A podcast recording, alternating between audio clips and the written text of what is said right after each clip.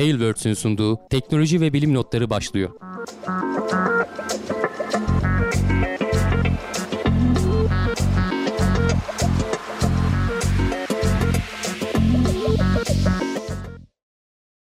Teknoloji ve bilim notlarına hoş geldiniz. Ben Hamdi Kellecioğlu. Karşımda Volkan Ekmen var. Her hafta olduğu gibi teknoloji ve bilim dünyasından gözümüze takın haberlerle karşınızdayız. Nasılsın Volkan? Çok iyiyim abi teşekkür ederim. Seni sormalı sen nasılsın? Ben de iyiyim. Keyfim yerinde. Herhangi bir değişiklik yok. Hayatımıza devam ediyoruz. Uğraşıyoruz.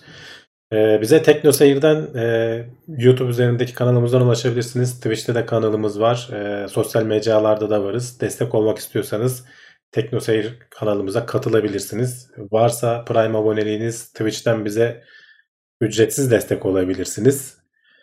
Onun dışında başka Discord kanalı açıldı galiba dün. Aa evet ee, Discord kanalı. Onu da duyurusunu yapalım. Ee, gerçi linki burada yok. Sen bulabilirsen arada Abi paylaş. Ben hemen arada şey yapayım ee, Orada da bazen hani Twitch yayınları falan oluyor. Onlarla ilgili sohbet falan kısımları da e, olacak.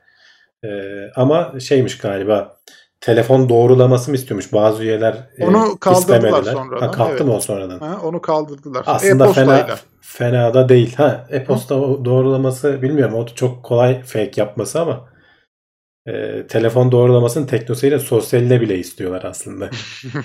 biraz herkes e, biraz daha dikkatli davransın diye. Evet. Çünkü trollere çok şey oluyor. Rahat bir ortam oluyor öteki türlü.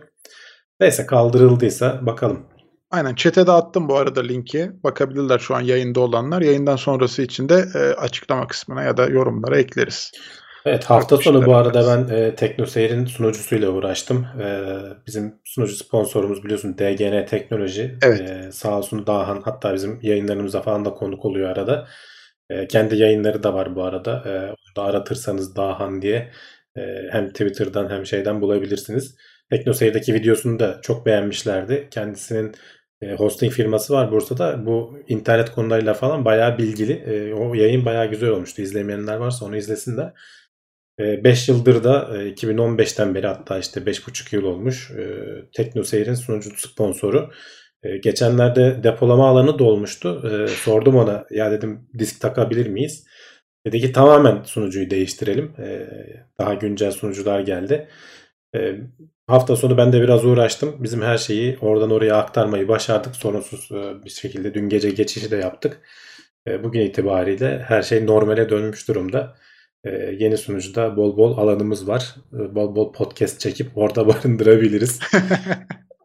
Her ne kadar pek yazılımsal anlamda bir geliştirme yapamıyor olsam da iş yoğunluğumdan dolayı sunucuyu ayakta tutmaya devam ediyoruz. Daha da tekrar teşekkürler burada canlı yayında teşekkür etmiş olayım. Bizden de selamlar olsun. Neler konuşacağız? Volkan istiyorsan sen kısaca bir sen evet, sonra başlayalım artık. Ee, gündem numaramız 2021-11 ve bu hafta gene COVID-19 değerlendirmeleriyle başlayacağız ve önceden COVID-19 geçirmiş kişilere tek doz aşı yeterli olabilir mi diyeceğiz. Ve hemen ardından e, aşılanan kişiler için e, ayrıcalıklar var. Onları açıklamışlar hani neler yapılabilir diye. Onlar üstüne konuşuyor oluruz aşılanan kişiler için. Ondan sonra da bizi direkt hızlıca e, uzaya çıkarıyor olacağım ve SpaceX son Starlink fırlatmasıyla e, roketi yeniden kullanma sayısını bir adım daha öteye taşıdı. E, kaç tane yaptığında şeyde ilerleyen zamanlarda söyleyelim önden spoiler vermeyelim. Ve hemen ardından e, NASA demiş ki bize bu ayın yer çekimini simüle edecek bir şeyler lazım. Neler yapabiliriz? Blue Origin demiş ki ya biz yardımcı olalım. biz bu konuda şeyiz yap, yapabiliriz diye Blue Origin onunla bir anlaşma yapmışlar ve eğitimlerde NASA'ya yardımcı olacaklar bundan sonra. Ve Hubble Uzay Teleskobu e, bayağı uzun bir süredir e, bize evrenin sınırlarını ve e, ötelerini göstermeye çalışıyordu. Bir ufak bir yazılım hatası nedeniyle ara vermişti ve tekrar çalışmaya başladı. Yine konuşuyor oluruz ayrıntısına. E, Fransa'nın yaptığı nükleer denemeler 110 bin kişiyi etkilemiş olabilir diyeceğiz. E, ondan sonra da tatlı su kaynaklarındaki dal, e, dalgalanma büyük oranda insanlar tarafından kontrol ediliyormuş. Yani bu barajlar falan filan gibi etkilerle e, bizim oradaki etkinliğimiz çok yüksek derecelere çıkmış. Haber içeriğinde ayrıntılarına bakarız. Ve geçen hafta e, biraz önden konuşmaya çalıştık ama tabii haber içeriğini tam almadığımız için e, söyleyememiştik. Enerji verimliliğinde e, etiketler Avrupa'da değişmeye başlamış. Ya bu A+++, 3 plus bilmem neler vardı. Onlar hep yeni bir kategorize e, edilmiş tekrardan. E, bence iyi de olmuş çünkü çok karmaşık bir haldeydi. Onu da gene nasıl olduğunu haber içeriğinde konuşuyor oluruz ve e, bir oda etkisi denilen bir efekt var. Yani tam şimdi doğru mu da söyledim e, emin evet, değilim evet, ama yani giriş etkisi, odaya kapı giriş etkisi, etkisi, diye de kapı evet. çevrilmiş. Evet öyle de söyleniyor. Böyle bir etki varmış. Yeni bir odaya girdiğiniz zaman e, geçmiş odayı geçmişte bırakıp oraya odaklanıyormuşuz. E, gene haber içeriğinde bakarız. Bu çok ilginç e, bu arada. E, Herkesin başına gelmiş şey gelmiş. bir olaydır muhtemelen. yani evet bunu kesinlikle dinlemeleri tavsiye ederim. Bence eğlenceli de yani. Çünkü ben de böyle bir şeyler yaşıyordum. E, bunun bir etkisinin adı da varmış yani. Onu da öğrenmiş olduk. E, şimdi abi onlara gelmeden önce biz önce tabii ki her zaman olduğu gibi Covid-19 değerlendirmeleriyle başlayalım abi. Neler oldu, neler bitti, bizi neler bekliyor? Evet bu arada Kemal Taş yorumlarda geç kaldık demiş ama daha tam yeni başlıyoruz. Geç kalmadın. Ee, özetlerden ve girişler biraz başka konulardan bahsettik. Ee, hemen hızlıca Covid değerlendirmelerimizle başlayalım. Önce bugünün sayılarını bir paylaşayım. Vaka sayısı 15 bini geçti tekrardan. Ee, henüz daha vefat sayıları çok artmadı ama arkasından geliyor. Ee, genelde biliyorsun vaka, vaka, vaka sayılarının artmasından Evet. 2-3 hafta sonra hayatında kaybedenlerin sayısı artmaya başlıyor. Ama bu sefer o kadar olmayabilir diyorlar. Çünkü e, yaklaşık şöyle aşılama sayılarına bakarsan e, biraz her ne kadar istediğimiz hızda gitmese de e, 11,5 milyon doz aşı yapılmış. E, bunlardan hani ikinci dozu olanlar 3,5 milyon kişi. En yaşlılardan başladığı ve sağlık çalışanlarından başladığı düşünülürse hani en riskli grubu aşıladık. Dolayısıyla bundan sonra hani hastalığa yakalananlar şeyi hatırlarsan böyle eski bölümlerde konuşmuştuk işte 50 yaş üstüyse bayağı riskli oluyor 60 falan yani bayağı yüzde olarak 15'ler 20'ler yakalananlar hayatını kaybediyordu. Gençlerde hayatını kaybedenler var ama böyle yüzde birlere bindelikli sayılara falan düşmeye başlıyor. Dolayısıyla e, vaka sayısı artabilir ama hem hasta sayısı hem de hayatını kaybedenlerin sayısı veya işte yoğun bakımlık doluluk oranları vesaire o kadar artmayabilir diyorlar. E, bakalım takip edeceğiz, göreceğiz öyle olacak mı olmayacak mı. E, bir yandan aşılar e, Mart ayının sonuna kadar 50 milyon dozun gelmesi planlanıyordu. Geçen haftalarda konuştuk. E, yeni bir Çin'le anlaşma yapıldı. Bundan sonraki dozlarda devletin onayı olmadan e, hazır olduğunda doğrudan gönderilebilecek falan gibi haberler vardı ama e, nedense gecikti. Sağlık Bakanı e, Mayıs'ın sonuna kadar 20 yaş üstü herkesi aşılarız derken sonbahara doğru e, 20 yaş üstü herkesi aşılarız gibi bir bir sonraki konuşmasında düzeltme Evet. yaptı. Onu da şöyle açıkladılar. Hani biz gene Mayıs'ın sonunu hedefliyoruz ama elimizde olmayan sebeplerle işte sonuçta kendi aşımızı üretemiyoruz. Başkalarından almamız gerekiyor. Orada da pek çok sorun ortaya çıkabiliyormuş. Mesela aşıyı üretmek falan ayrı bir dert. Onları şişelemek için şişe bulması bile dert. Bunların hepsi kara borsaya düşmüş durumda. Dolayısıyla şey falan yoluna gitmeye e, bile düşünüyorlar şu anda. Hani e, büyük e, üretilmiş kaplarda getirip Türkiye'de şişeleyecek tesisler var. E, bunu yapabilecek kapasitede. E, onlara e, şişeletmeyi düşünüyorlarmış. Bakalım hani önümüzdeki günlerde bir yandan da tabii işin politik boyutları falan filan da var. Muhtemelen işte hükümetler arası anlaşmalar bilmem neler. Kendi vatandaşını daha aşılamadan başkalarına niye veriyorsun tartışmaları falan. Bunlar devam ediyor. Bir yandan aşıyla bu aralar sıcak e, farklı farklı aşılar var biliyorsun. AstraZeneca İngiltere'nin e, Oxford'la birlikte geliştirdiği ve İngilizlerin çok kullandığı bir aşı. Avrupa'nın pek çok ülkesinde bu akşam itibariyle Almanya, Fransa, İtalya falan da dahil olmak üzere kullanımı durduruldu. E, çünkü işte pıhtılaşmaya neden olduğu falan söyleniyor. Ama hani benim görebildiğim kadarıyla vakalarda falan o kadar öyle büyük bir şey gözlemleyemedim. Önlem olsun. Hani te- belki yarın öbür gün tekrar başlayacaklar. AstraZeneca da açıklama yaptı. Yani çok nadir vakalarda evet yani böyle bir şey olabiliyor diye ama e, zaten bütün e, bir ilk başta Pfizer'de falan da olmuştu hatırlarsan bazı ülkelerde Evet. evet. bir anda kullanımı durdurulmuştu falan. E, ama sonuçta hani milyon İngiltere en çok aşılayan e, şeylerden biri, e, ülkelerden biri e, şeyden sonra e, sayı olarak söylüyorum. Oran olarak değil de oran olarak İsrail'in önde. Tabii. E, ama sayı olarak Amerika var. Sonra işte İngiltere falan geliyor. Yani baya baya e, vatandaşlarını aşıladılar. E, bakalım hani bundan sonra bizde de işte e, bir kapanma e, durumlarından sonra bir gevşetme şeyi yaşanıyor iki haftadır. Onun da biraz sonuçlarını görmeye başladık ama bunu da kolay kolay geri alamayacaklar herhalde. Hükümetin de almaya da pek niyeti yok gibi görünüyor. Takip etmeye devam edeceğiz. Bu arada Amerika'dan bir haber geldi. Bunu ara ara sorduklarını e, duymuştum ben. Daha önceden e, Covid geçirdiysen aşı olmalı mısın, olmamalı mısın? E, veya ol, olmalıysan kaç doz olmalısın? E, bunu yani Türkiye için tabii ki bu geçerli değil ama belki hani bir yol gösterici olur. Bizim e, sağlık kuruluşlarımız da hani muhtemelen dünyadaki o şeyleri e, olan olayları, e, uygulamaları Takip gözlemliyorlardır, takip Hı hı. ediyorlardır.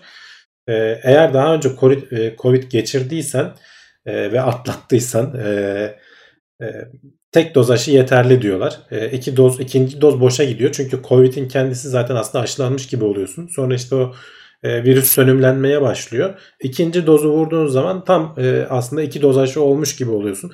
E, Yani yaklaşık Covid geçiren sayısı ne kadardı şuradaki sayıya bakalım. E, toplam hani vaka sayısı iyileşen vaka sayısı 2 milyon 700 bin diyelim Türkiye rakamlarıyla düşünürsek. Bunlar tek doz olsa elinde 2 milyon 700 bin ekstra doz oluyor aslında. Şimdi bunlar hani olmay- olmayacak deniyor Türkiye'de ama tabii e, orada da belki ak- e, şey testine falan bakmak lazım. Hani bağışıklık tepkisine bakmak lazım. Evet, Çünkü evet. bu haberde biraz ondan da bahsetmişler. O Türkiye'de hiç söz konusu olmadı. Bilmiyorum hani önce çünkü onların iyi kötü bir bağışıklığı var aslında. Hani sonuçta vücutları yakalanmış bir kere ve atlatmışlar. Bizde hani aşı yeterli gelene kadar herhalde onlar hiç e, gündeme gelmeyecek. Ondan sonra belki bir tek doz yapıp e, sürenin uzatılması veya işte bir e, ne denir, bağışıklık sistemi tepkisinin bir pekiştirilmesi sağlanabilir. Ama önce e, tabii ki aşılanmamış kişilere bir aşıyı vurmayı bekleyecekler diye düşünüyorum ben. Dünyada da bu tartışılıyor. Hani sadece bize e, özgü değil. Amerika'da da e, bu hani araştırmalar, bilimsel araştırmalar bu yönde yayınlandı ama karar almış değiller onların organları da. E, bakıl, bakılacak yani takip edilecek. Burada bilimsel her gün yeni bir bilgi geliyor sonuçta e, bu korona ile ilgili. Bağışıklığın ne kadar sürecek? Aşıları tekrar tekrar yapacak mıyız, yapmayacak mıyız? Onlar da belli değil. Yani hala şey devam ediyor. Bir yandan e, aşılamalar e, artık ya devam ediyor. Yaşlılardan başladık dedik e, ve yaşlılar işte torunlarıyla görüşemiyorlar. ya Zoom'dan görüşebiliyorlar. Artık bir araya gelemiyorlardı. Ben kendi ailemde aynı şekilde, eşimin ailesi de aynı şekilde. E, Türkiye'de bununla ilgili bir açıklama yapılmadı ama CDC Amerika'nın işte e, kuruluşu bununla ilgili bir kılavuz şeysi yapmış. Eğer aşını olduysan, ikinci dozu da olduysan ve üzerinden 14 gün geçtiyse artık hani e, bağışıklık tepkin geliştiyse torunlarınızla maskesiz bir şekilde görüşebilirsiniz diyorlar. E, veya normal aşılananlar için de hani şeyler söylemişler. E, tek bir aileyle e, kapalı bir ortamda e, maskesiz oturabilirsin. Mesafe kurallarına dikkat etmeden diyorlar. Ama hani böyle toplanıp da koca parti yapmayın. Veya herkes aşılıysa olabilir. Ama bir gelecek kişiler arasında aşısız olanlar varsa bunu yapmayın diyorlar. Ee, aslında hani aklın mantığın yolu bu şekilde zaten. Hani bunlar da yavaş Kesinlikle. yavaş e, gevşetilecek belli ki. E, aşılandıysan sana bulaşma ihtimali yok ama senin taşıma ihtimalin var. Dolayısıyla aşısız kişilerle görüşeceğin zaman gene sen maskeni tak diyorlar. Sana bulaşmasından değil sen işte onun vücudunda taşıma ihtimalin olduğundan dolayı e, böyle vakalarda görülmüştü yanlış hatırlamıyorsam. E, bakacağız yani hani bununla ilgili başka açıklamalar gelirse onları da şey yaparız ama en çok e, ben yaşlılara sevindim diyebilirim. Yani onların e, tam torun sevecekleri yaşta e, hem evde takıldılar e, zor durumları açıkçası hani Evet. zihinsel olarak hani sıkılıyor insan e, yapacak bir şey yok falan. Aynen öyle. Gençler hani gene biraz belki çalışıyor malışıyor bir yerlere gidiyor geliyor mecburiyetten de yaşlıları iyice dediği gibi abi evde Evet, ya bir de onlar böyle. için işte ekstra tehlikeli olduğu için biz bile hani hiç Zor, e, zor. gidip görüşmedik yani veya görüşeceksek bile mutlaka açık alanda falan hiç Hı hı. evin içine girmeden falan filan gibi. kısa, kısa süreli falan. Kısa süreli çok- evet yani e, ama hani geçen Sağlık Bakanı da işte e, bu arada şeyi de söyleyelim e, dün e, tıp bayramıydı. Bütün hani sağlık çalışanlarının doktorları e, bu zor dönemde çok iyi sınav verdiler. E, onların hani hakkı ödenmez diyoruz. Kesinlikle. E, hepsinin bayramını tebrik ediyorum. Sağlık Bakanı da işte 10 Mart'tı galiba geçen sene ilk e, vakanın görülmesi Türkiye'de. O, o, o tarihte bir konuşma yaptı. Bayağı e, 2021-2020 gibi olmayacak diye umutlu bir konuşmaydı. İnşallah diyorum hani inşallah evet ben olmaz. de öyle diyorum. E, Bakalım. Aşıların hani daha çok yaygınlaşmasıyla sanki e, dediği de gerçekleşebilecek gibi de görünüyor. E, keşke kendi aşımız hani hızlıca testlerden geçse ve bu işler bitse de e, dışarıdan bekleme derdimiz falan kalmasa. Evet. Ee, şey demişler ilk e, buluş şey ilk bulaşma aşı yerine geçiyorsa o zaman niye ikinci defa e, bulaşınca daha ölümcül oluyor ya da aşıdan daha mı az bağışıklık sağlıyor hastalığı atlatmak gibi e, sorular gelmiş. Şöyle e, yani Hı hı. her ikinci bulaşan e, çok daha fazla olacak diye bir şey yok. Hı hı. E, o mesela eğer sen, sen mesela ikinci geçirenlerin çok büyük bir kısmı belki hiç semptom göstermeden atlatıyor. Ama e, ilk bulaşmada yeterince bağışıklık tepkisi geliştiremeyen veya bazen e, hastalığı yenemiyor aslında vücudunda barındırmaya devam ediyor. E, bir şekilde e, iki, bir yerde bağışıklığı düşünce tekrar e, hastalık şey oluyor. Dolayısıyla hani ikinci bulaşmada çok daha ağır geçiriyor diye bir şey ben kesin olarak söyle, duymadım yani söyle, net konuşmayayım.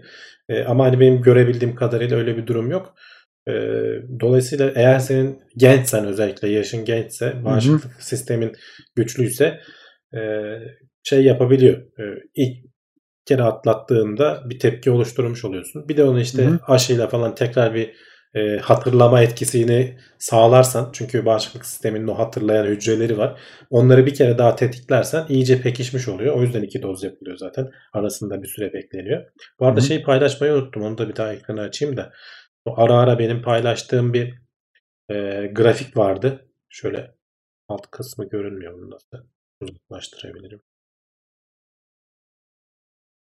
Şu ekrana sığdırmaya çalışıyorum ama. Artı ölüm sayıları değil mi abi? Evet evet artı ölüm grafiği. Hı hı. Şöyle ekrana sığdırmayı başarabilirsem Biraz altta evet görünmüyor dediğin gibi onu. tam görünmesi gereken yer. Neyse değil. anlat sen bize biz oradan. Ya şey söyleyeyim aslında şu sol taraftaki kısımlarda da şu özellikle kış e, mevsiminde e, şu son 5 yılın ortalamasına göre mavi olan çizgi 5 Hı hı. yılın ortalaması onun baya baya üzerine çıkmıştık ikinci dalgada şu ilk dalga geçen senenin şeyleri şu da ikinci dalga e, ikinci dalga bayağı yüksek olmuştu sonra Evet. e, artık kapatmalarla vesaireyle falan biraz bir şekilde önüne geçmeyi başardık bayağı bir altına inmişti e, şimdi tekrar o çizgiler buluştular Buluştular. ee, evet. Tekrar e, mavi geldik. kısım yavaş yavaş tekrar artışa geçmeye başladı. Yani bakalım inşallah e, dengeli bir şekilde gider dediğim gibi. Yani- Yani, Üçüncü bir e, pik daha yaşamayız. ya bekleniyor aslında hani bütün Aha. şeylerde. Bu zaten e, geçen Murat da bahsediyordu. Yani Kadıköy'ü ben ilk defa böyle görüyorum diye. Hafta sonu cuma günleri cumartesi de artık hani serbest ya. E, araba trafiği değil insan trafiğinden insanlar sığmıyordu diyor yani şeylere. E, açık havada olsa abi, çok çok, sorun değil. Herkes evet çok sıkıldı da açık havada olmasa bu çok problem değil de tabii işte bu restoranlar falan dikkat edilme en çok dikkat edilmesi gereken yerler oralar. Hani izleyicilerimize de dışarı çıkıyorsanız bile e, restorana falan gittiğinizde mümkünse dışarıda oturmaya çalışın veya hani alıp çıkın. E, yani Evet. o %50 sınırına falan hani devletin koyduğu sınırlara bazıları hiç uymuyor. E, onlara uymayınca işte oralar tam bir yayılma yuvası oluyor. Yani siz kendiniz dikkat edeceksiniz. E, ben anlıyorum hani sıkıldığını herkesin ama e, hani bir sene eğer atlattıysan koronaya hiç yakalanmadan tam aşıyı olmaya bir ay kala iki ay kala e, bu merete yakalanmamak lazım. Hani birazcık daha insan dişini sıka, sıkabilir bence. E, az bir şey daha idare edin derim. Benim en çok merak ettiğim noktalardan biri şu. Şimdi bu e, kırmızı yeşil mevzuları her 15 günde bir güncellenecekti. Doğru mu abi? Öyle hatırlıyorum Evet. ben. E, şimdi mesela orada bazı yerlerde atıyorum restoranlar açık. E, yeşil ve turuncu olan bölgelerde. Yeşil ve maviydi pardon. Ya- yanlış söylemeyelim. E, şimdi mesela onlar ileride kırmızı olduğu zaman buralar kapatılabilecek mi? Ben onu çok merak ediyorum. Çünkü insanlar ona göre işte yatırımlarını yaptı. Restoranlar falan filan gibi. E, hani oradaki o etki nasıl Yani olacak? Bilmiyorum nasıl olacak işte orada biraz e, biraz da yerel yönetimlere falan da bıraktılar. Her yer aynı şekilde olmayacak. E, mesela geçen şey duydum Edirne'de e, bir ilçe mi bir mahalle mi ne E, valilik karar almış. O mahalleyi e, şey karantina şeylerini uygulamaya karar vermişler falan. Hani öyle daha böyle yerel şeylerde yapılabilir gibi görünüyor. E, zaten en başından beri hani söylediğimiz buydu. Mantıklı olan bu aslında. Çünkü yani sen İstanbul'daki veya Ankara'daki bir olaydan gidip işte Hakkari'deki, Şırnak'taki aslında şeyde oraları da kapatıyorsun. Sokağa çıkma Evet. yasağı uyguluyorsun. Saçma bir yaklaşım. Hani il bazında düşünülmesi lazım. Ee, işte biraz da bilmiyorum pek de yapacak bir şey yok artık. Hani biraz e, dediğim gibi ekonominin falan da bayağı sıkıştığı zamanlara geldik. Ee, bu, bu şekilde aşılamalar hız kazanırsa ucuca eklenir. Biraz da geçen yazda düşünürsen E, herhalde açık havanın falan etkisiyle miydi neydi? O kadar yaygınlaşmadı. Sonbahara doğru vurdu. E, geçen yaz bayağı şeydik. Rahat Evet. geziniyorduk. Tamam maskeler falan vardı ama Şimdi Adem de demiş ki öyle olmasın diye işte mevcut uygulama bu hafta değiştirilmedi. E, kapatma değil de sürekli açılma olacak gibi. Benim de zaten ilk günden beri tahmin ettiğim şey buydu. Hani İşte açılan yerleri kapatmak çok zor. Hatta imkansız yani. İnsanlar çünkü artık açtılar, eleman çağırdılar, yatırım yaptılar. E, hani siz onları tekrar kapatın dediğiniz zaman büyük bir kaos yaratılmış olur diye düşünüyorum. Benim doğru. tahminim sürekli işte açılmaya devam edecek yönünde. Ama işte şeye bakacaklar muhtemelen. Hı hı. Hani bu gidişata bakacaklar. Gene kontrolden çıkmaya başlarsa yani e, inşallah olumsuz mecbur olmaz. mecbur Hı kapanacak yani. Evet, Üçüncü inşallah. dalga dediğimiz şey. Yani şimdi biraz artış gözlemleniyor ama hala ne denir? E, idare edilebilir seviyelerde. Onu artık idare edilemez. Hani baktı koptu gidiyor noktasında gelirse e, tekrar uygulamak zorunda kalırlar. Yoksa yani şu an eminim e, devlet kesinlikle uygulamak istemiyor yani ekonomik anlamda. Aynen öyle. Ee, Ee, AstraZeneca konuşuldu mu denilmiş. Konuşuldu arkadaşlar. Hani pek bildiğimiz bir şey yok. Bence yarın öbür gün tekrar aşılamalara devam edecekler gibi geliyor bana. Ee, bakalım göreceğiz. Tamam, Haftaya haberler geldikçe konuşuruz. devam ederiz. Yeni gelenler de gelmiş. Onlara da hoş geldin diyelim ve korona haberlerimiz bitti. Şimdi herkes kemerlerini sıkıca bağlasın. Uzaya doğru yolculuğumuz başlıyor. Ve SpaceX son Starlink e, fırlatmasında roket yeniden kullanım sayısını bir adım daha ileriye taşıdı abi. Rekor kırmaya devam ediyorlar aynı roketi. Daha kaç Ee, defa daha gönderecek. dok- dokuzuncu kere gönderdiler Evet. ve e, tekrar bu sefer başarılı bir şekilde indirdiler. Bir önceki de bir önceki değil de iki öncekiydi galiba. E, biliyorsun başarısız olmuştu. Onu da birkaç hafta konuştuk. Evet. E, bu dokuzuncu kere gitti ve geldi. E, 10 diye bir sayı attılar ama hani 10 zaten şey diyorlar hani böyle ne denir? Şey bir sayı değil. Sihirli bir sayı değil. O 10 sayısını da biz çok çok geçebiliriz. E, Starlink fırlatmasıydı ve son bir hafta içerisinde iki kere e, Starlink fırlatması gerçekleştirildi. Hatta şöyle söyleyeyim bu yıl içerisinde e, 8 fırlatma yapmış Falcon 9. Bunlardan bir tanesi TürkSat'tı bizim uydumuz. Bir tanesi Transporter 1 diye e, bir uydu. Ama onunla birlikte de 10 tane Starlink uydusu da gönderdiler. E, geri kalan 6 tanesi Starlink. Yani şu an 1260 e, uydu var diyorlar. Bunların 360'tan fazlası demek ki şeyde fırlatılmış. Sadece bu yıl fırlatılmış. Yani SpaceX baya baya bu Starlink olaylarını e, hızlandıracak gibi görünüyor. Geçen haftalarda e, uydular nereye yayın yapıyor diye bir e, sayfa bulmuştuk. E, onu da şöyle göstereyim. E, bu sayfada şeyler de var. Yer istasyonlarının falan da konumlarını koymuşlar. Şu küçük şeyler yer istasyonları. Hani e, hatta sen kendi şehrini seçtiğin zaman konumumu seçtim ben mesela tam bulunduğum yerde. Şu an mesela benim üzerimden geçen eğer internetim olsaydı tek bir uydu var. E, oraya bağlanacaktım. ben daha önce baktığımda böyle 3 uydunun falan da e, sinyal verdiğini gördüm e, benim bulunduğum konumda. Türkiye'ye yakın e, pek yer istasyonları falan yok. Buralarda falan tabii bunların artması lazım. E, bu yer istasyonlarını vesaire falan burada ayarlardan açıp kapatabiliyorsunuz. E, buraya bir bakın hani güzel e, şey olarak e, güzel bir site bu. Starlink Hı hı. ne zaman Türkiye'ye gelir falan soruları var. E, bu sayıyı gitgide arttırmaya çalışıyor SpaceX. Hani bu yıl içerisinde zaten şimdiden Türkiye'den bile şeyler almaya başladı. E, depozitonu yatır. E, 100 dolar mıydı öyle bir para yatırıyorsun. İşte geldiği zaman sana biz şey yapalım diye. Öncelik tabii ki Amerika ve işte İngiltere falan. E, Avustralya'ya falan da biraz şey kurmuşlar. E, yer istasyonları kurmuşlar. Bakalım hani takip etmeye devam edeceğiz. E, şey çok vermiyor. Hani Avrupa bölgesinde e, Starlink şey diyor işte 50 megabit falan alabilir alabilirsiniz hatta bazen düşebilir e, gibisinden uyarılarda biliniyor ama e, kullanan e, kullanıcılar çok çok daha yüksek hızlara ulaşabildiklerini söylemişler. Bu yer istasyonları ve uydu sayısının artmasıyla bu daha da artacak. E, Starlink'i de bir yandan takip etmeye devam ediyoruz. Bu SpaceX kendi rekorunu e, gitgide kırıyor. Her seferinde tekrar tekrar bilmiyorum. İlgi çekici bir şey olursa paylaşırız ama hani 9, 10, 11 diye gidecek. Ee, bir yandan da buradan dediğim geçen haftalarda konuştuğumuz gibi çok e, değerli bilgiler öğreniyorlar. Yani bu tecrübeyle edinilebilecek bir şey. Sen atacaksın geri gelecek bakacaksın oradaki şey ne kadar kirlendi, ne kadar bozuldu, ne kadar etkilendi şeyden.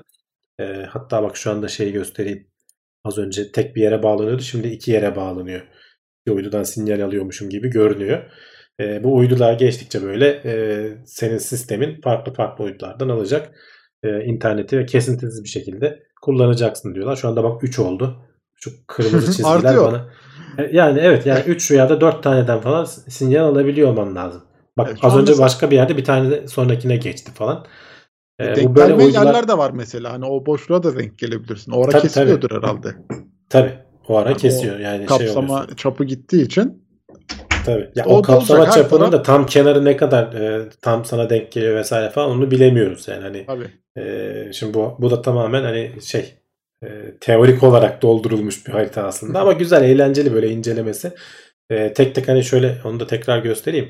E, şu yer istasyonlarını gösterdiğin zaman uyduları da görebiliyorsun. Şurada tıklayıp hangi uydu nerede üzerine gidebiliyorsun. Şurada da yer istasyonlarını koymuşlar. Onlara da tıkladığın zaman hani mesela bu gateway neredeymiş? Google haritası üzerinde doğrudan sana şeyini gösteriyor. Ben ben de açıldı da ekrana gelmedi. Ee, yeni pencerede açtığı için.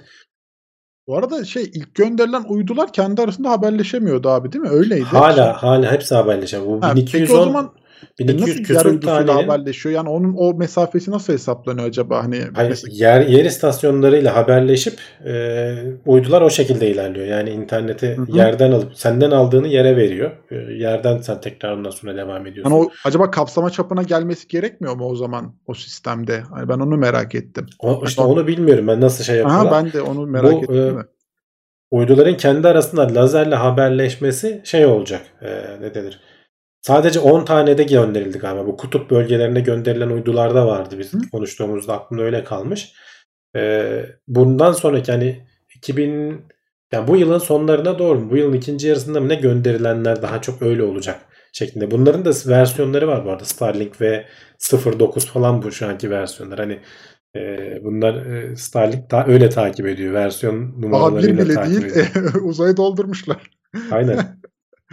Neyse bakalım devam ederiz onların şeyine ama işte dediğim gibi abi e, SpaceX e, roketleri göndermeye devam ediyor ve tekrar tekrar 10 rakamı da onlar için e, çok da önemli bir rakam değil dediler. E, daha da geçeriz dediler. Bakalım. Evet. Bu Şimdi, Burak e, Gülaç da demiş ki bunun e, anteninin önünün açık olması gerekiyor demiş. Evet yani kapalı bir ortamda olmuyor. E, ya açıklık bir yere koyacaksın ya da çatıya koyacaksın. E, binanın tek bir tane işte büyük anteni olsa oradan interneti belki bütün binaya dağıtabilir hale gelebilirsin. E, ileride e, uydu antenlerinin yanında binaların tepelerine bir de internet antenleri görebiliriz. Olabilir neden olmasın. Şimdi sıradaki haberimiz e, NASA'dan. NASA demiş ki biz de ay yer çekimini nasıl yapabiliriz? Blue Origin de demiş ki biz yardımcı olalım ve bir anlaşmaya varmışlar. Blue Origin artık ay yer çekimini simüle ederek NASA'ya yardımcı olacak. Nasıl yapacak abi bunu?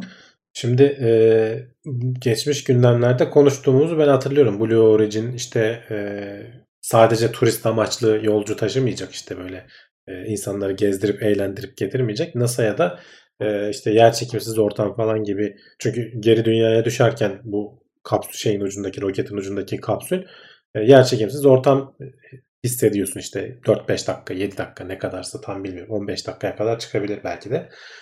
E, NASA şey için anlaşmış. E, biliyorsun Artemis görevleri var. E, ay e, çekiminde astronotların nasıl olduğunu tamamen yer çekimsiz değil.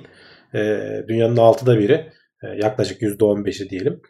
E, astronotları eğitmek istiyorlar. Bunun için geçmişte şöyle göstereyim. E, devasa şeyler kurmuşlar. Şimdi sıfır yer çekimi nispeten kolay. E, Hmm. Serbest düşüşe geçiyorsun. Evet. Onu ayarlıyorsun. Ama e, altıda bir oranında dediğin zaman işler karışmaya başlıyor. Yani onu da mutlaka düşerek ivmeni ayarlayarak ayarlayabilirsin.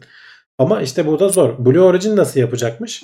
E, o kapsülü kendi etrafında döndürecekler. E, yaklaşık e, dakikada 11 tur. Kendi etrafında döndüğü zaman işte o duvarları e, merkez kaç etkisiyle e, yapay bir yer çekimi e, sağlamış olacak. İşte onu da tam döndürme miktarını ayarlıyorlar. İşte dakikada 11 tur demek ki e, ayın e, kütle çekimine denk geliyor. Bunu da gene 4-5 dakika sağlayabiliyormuş. Sonrasında tabii dünyaya geri dönüyor. E, daha da ilginç olanı e, bu nispeten anlaşılabilir hani olabilecek bir şey. Geçmişte NASA 1960'larda e, Ay'a e, astronot gönderecekler. E, orada onlar nasıl hissedecek? Veya orada yüzeye indirirken e, Neil Armstrong biliyorsun e, elle kontrol ediyorlar. Otomatik inmiyor. O Eagle Lander dedikleri. Evet. E, elle kontrol ediyor. Şimdi bunların hepsi pilot çok uzman adamlar ama dünya üzerindeki dinamikler bambaşka, ayın yüzeyindeki dinamikler bambaşka. Bunun için devasa şeyler geliştirmişler. Bin türlü e, alet edevat denemişler. Hani biz işin sadece işte Saturn 5 devasa roket işte kapsül falan gibi şeyleri düşünüyoruz ama bir o kadar da insan e, şeylere çalışmış. Bu e, dünyada biz bu şeyleri nasıl deneriz? E, hala bu arada kurulu duruyor bu sistem. Devasa bir böyle winch sistemi gibi bir şey kurmuşlar. Bu makaralarla e, öyle bir miktarda çekiyor ki seni. Sen sürekli işte dünyanın e, 6'da 5'i kadarını çekip geri kalan 6'da 1'ini bırakıyor dünyanın çekim gücünün. Dolayısıyla sen ayın e, şeyini hissedebiliyorsun. E, bayağı zor karmaşık bir düzenek çalışması. E, burada hala da kullanıyor bu arada. Sonradan şeylere falan bırakmışlar bunu. E, uçakların düşme denemelerinde vesairede falan kullanılmış. E, şöyle devasa bir yapı. E, buralardan işte artık bu kadar büyük paralar yatırılmıyor tabii bu işlere artık eskisi kadar. Şeye döndük. E, Blue Origin'in zaten giden e, bir yandan da özel sektörü desteklemiş oluyor NASA zaten. E, onların istedikleri bir şey. Ha bu e, anlaşma öyle çok büyük bir anlaşma değil. Şurada rakam vardı. 2.69 milyon dolar değerinde e, bir anlaşma ama sonuçta e, şeyi göstermek açısından e, özel sektörü desteklediğini göstermek açısından iyi bir şey. Blue Origin'de NASA'dan bu şekilde alıyor. 2022'nin sonlarına doğru başlanacakmış bu görevlere. Blue Origin'de bu arada bu yılın sonuna doğru insanlı uçuşunu da muhtemelen gerçekleştirecek turizm amaçlı diye bitirelim bu haberi de. Bu arada Volkan dondu. E, bağlantısı gitti sanırım. Şöyle yorumlara bakayım. Benim bağlantım var değil mi arkadaşlar? Yayındayız. Evet yorumları görüyorum. Volkan birazdan gelir. O gelene kadar ben normal bir şekilde konuşmaya devam edeyim. Elektrik gitti demiş şimdi mesaj attı. Sorun değil. Starlink olsa donmazdı demiş. Yok elektrik giderse Starlink'in de yapacağı bir şey yok. Ee, tamam ben şöyle tekli bir şekilde kendimi şöyle tam ekrana alayım. Oradan devam edelim. Ee, sıradaki habere geçiyorum. Ee, Hubble e, geçtiğimiz günlerde bir sıkıntı yaşadı. Ee, tarayıcıyı şöyle tam ekrana açarsam kendimi de şöyle kenara koyarsam tamam. Ee, Hubble e, geçtiğimiz günlerde bir güncelleme yaptılar. E, yazılım güncellemesi. E, ama bu güncelleme e, beklenmedik. Hubble biliyorsunuz eski geçmişte e, konu oldu bize e, pek çok kez. İşte bu jiroskoplar artık e, bazıları kapanıyor, çalışmaz hale geliyor falan. E, ve bazıları da düzgün çalışmıyor. Bazen işte hızları değişebiliyormuş falan herhalde belli veya sarsıntı yapıyormuş. Ona karşı koymak için çünkü sen çok uzak yerleri falan çektiği için Hubble'ın bayağı e, kıpırdamadan sabit durması gerekiyor. E, onu kompanse edebilmek için bir yazılım güncellemesi yüklemişler. Ama bu yazılım güncellemesi e, safe moda düşüp tamamen aletin kapanmasına neden olmuş. E, dolayısıyla şimdilik o yazılım güncellemesini devre dışı bıraktılar. E, safe moda safe moddan geri kurtardılar. Yalnız şöyle bir şey var. Safe moda düştüğü için e, ya da o, o şekilde fark edildi diyelim. İki hata daha karşılaşıldı. Yani bu da artık hani 1990 yılında fırlatılmış 31 yıllık bir araç e, yaşını gösteriyor. Ufak tefek bakımlar yapılmış 2009 yılına kadar e, işte uzay e, mekiği ile birlikte. Ondan beridir kendi başına e, şeyleri hala öneriyorlar bu arada. E, dünyanın dünyaya uzaklığı 540 küsür kilometre. Yani öyle çok uzakta bir e, teleskop değil. Uluslararası Uzay İstasyonu'ndan biraz daha yukarıda diyebiliriz. E, eğer şey olmasa e, uzay mekiği yok elimizde ama mesela e, Crew Dragon kapsülü var. E, ne bileyim e, NASA'nın kendi Orion kapsülü var. Bunlarla buraya bir görev yapılıp e, bir üzerinde bir bakım yapılabilir. Bir ufak tefek tamiratlardan geçirilebilir. İşte bozulan jiroskoplar falan değiştirilebilir gibisinden öneriler var. Ama biraz maliyetli bir şey. Değmez diyorlar. James Webb Uzay Teleskobu gelince çok çok daha işte iyisini göreceğiz falan diyorlar. Ama o daha biri ertelenip duruyor. Belki buna bir e, Hubble'ın çektiği görseller falan kamuoyunda biraz böyle heyecan yaratsa belki yeni bir görev yaparlar. E, ama tabii bunun da hani birkaç yıl öncesinden tasarlanması, planlanması lazım. Şimdilik ufukta öyle bir şey görünmüyor. Diğer iki hata ne derseniz şu ön tarafta bakın ekranda gördüğünüz e, ışığın geldiği bir kapak var. Bu kapak e, Hubble e, güneşe doğru yak, döneceği zaman o kapak kapanıyor ki aşırı günü, ışık alıp e, içerisindeki kameranın işte şeylerini, sensörlerini vesaireyi falan yakmasın. Safe moda girdiği anda o kapağın otomatik kapanması lazım. Onun kapanmadığını görmüşler. E, sonradan o kapağı kapatan yedek motor varmış. Yedek motoru devreye aldıklarında o kapağın kapandığını e, ölçebilmişler. Dolayısıyla yedek motoru ana motor haline getirip e, şu anda onunla devam edecekler. Bu arada hani bozulan o motorla da bir üzerinde diagnostik hani bir kontrol çalışmalarını e, yürütecekler. Gene e, safe moddan e, tekrar hayata dönerken içindeki kameralardan bir tanesi e, Whitefield kamera 3 denilen kamera e, beklenmedik hata oluşturdu demiş. Böyle Windows mavi ekranı gibi bir şey vermiş. Unexpected error neyse artık ayrıntısı çok haberde bahsedilmemiş. E, o onu inceliyorlar. Onun dışındaki diğer üzerindeki alet edevat e, düzgün çalışıyor. Ama e, şey e, bu iki hata biraz da işte dediğim gibi e, Hubble'ın e, şeyini gösteriyor. E, yaşını gösteriyor. Hani bir 10 yıl falan idare eder diyorlar uzmanlar. E, eğer hiçbir sonuç çıkmazsa tabii ki belli olmaz. Belki yarın e, jiroskoplardan biri daha gidecek ve belki tamamen kullanılmaz hale gelecek. Her an her şey olabilir ama hani her şey böyle giderse e, Hubble e, bu 2020'li yılların sonuna kadar sorunsuz gidebilir diyorlar. Bakalım. E, şöyle yorumlarda bakayım. bir şey oldu. Evet aynen öyle bir hata vermiş. E, unexpected error. Microsoft'un muhteşem şeysi. Öyle bir hata ekranı vardı hatırlıyorum. Evet, Hubble'la ilgili haberler de bu şekildeydi. Sıradaki habere geçelim o zaman. Pek de soru gelmemiş gördüğüm kadarıyla.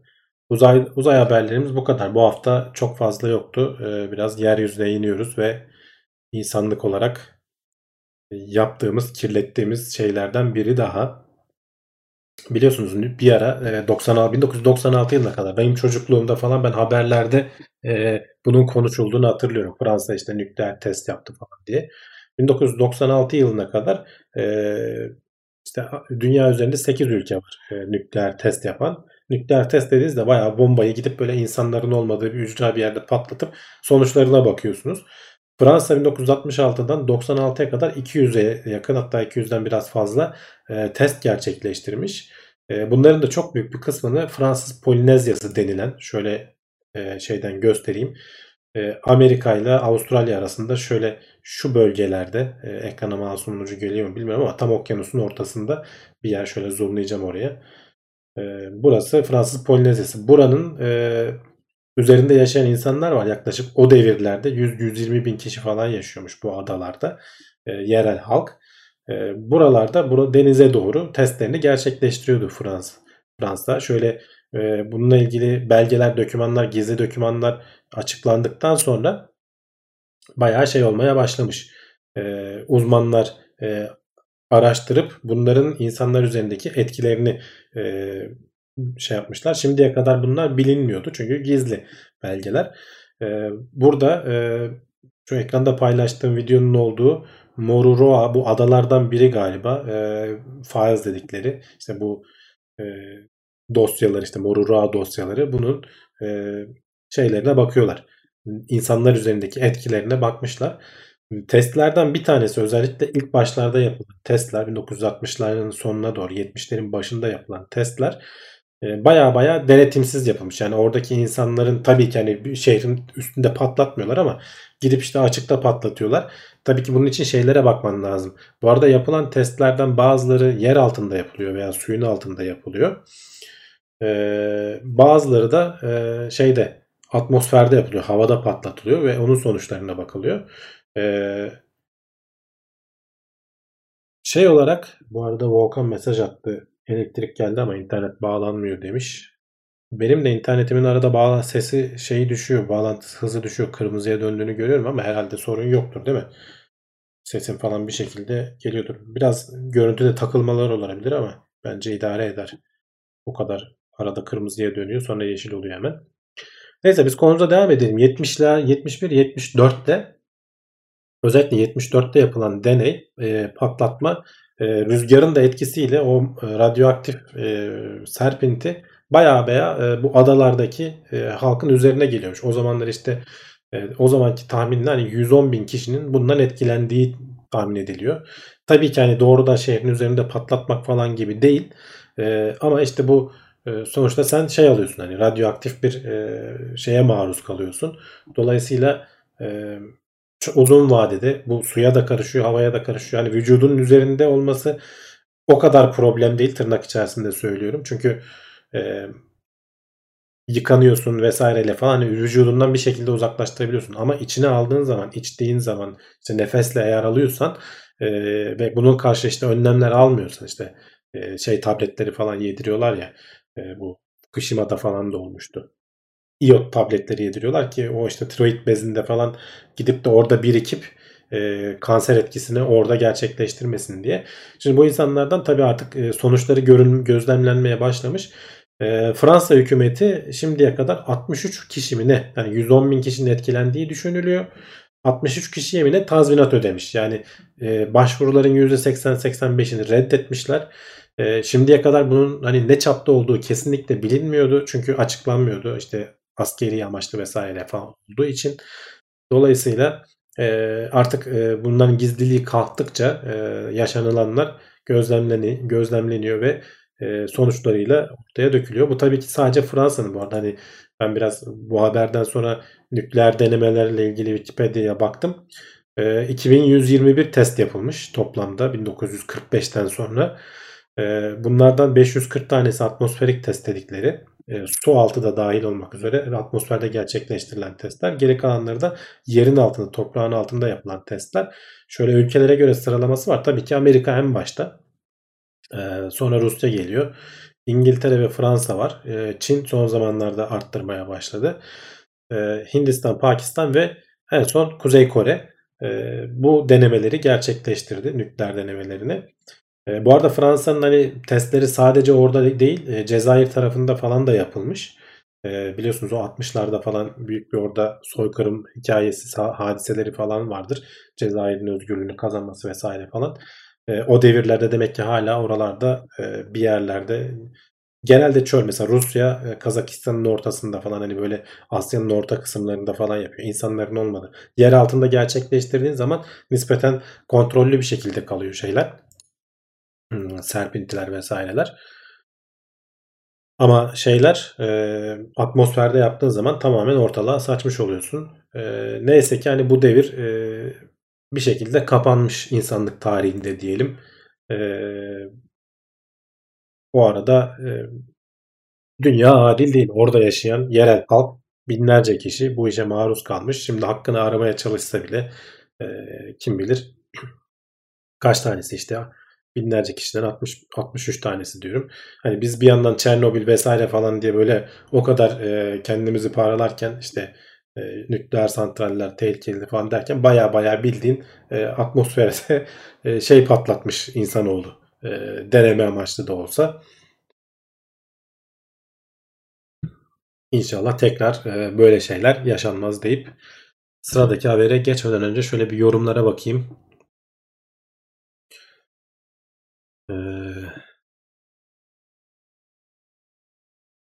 Şimdi evet yani olmayan mesela ha bu arada az önceki haberde bahsetmedim. Bu 2100 küsür tane şimdi bunlar uluslararası kamuoyu anlaşmalar çerçevesinde gerçekleştirilen denemeler. Bir tanesi bilinmiyor ama Vela Incident deniyor. Amerika'nın Vela uydusu var. Vera mıydı, Vela mıydı? Tam hatırlayamadım ismini. Dünyayı gözlemleyen uydulardan biri.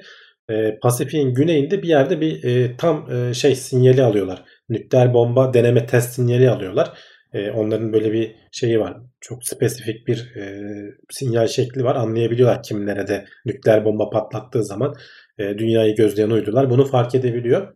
Kim olduğu bilinmiyor. Onun da e, Wikipedia'da çok büyük ihtimalle İsrail'in olduğu söyleniyor diyorlar. Hani İsrail'in kendi nükleer kapasitesine sahip olduğu, bomba kap- yapma kapasitesine sahip olduğu e, açıklanmayan, açıklanmayan e, tek ülke dünya üzerinde. Hani elinde var olduğu tahmin ediliyor. Hani hatta çok büyük ihtimalle var olduğu biliniyor. Ama bu kamuoyuna açıklanmamış. Diğer ülkeler elinde olanların hepsi işte Pakistan olsun, Hindistan olsun, Kuzey Kore olsun açıkladı. Ee, İran'a da işte şu anda az önce yorumlarda gördüm yapmasın diye uğraşıyorlar. Ee, yani inşallah da yapmazlar. Çünkü bunun e, şeyi arttıkça daha çok ne kadar çok kişi de bulunursa e, şeyler o kadar tehlikeli hale geliyor. E, kontrol edilemez hale geliyor. Yani e, nükleer silah da öyle basit bir şey değil. Attığın zaman işte şey yok. Ne denir?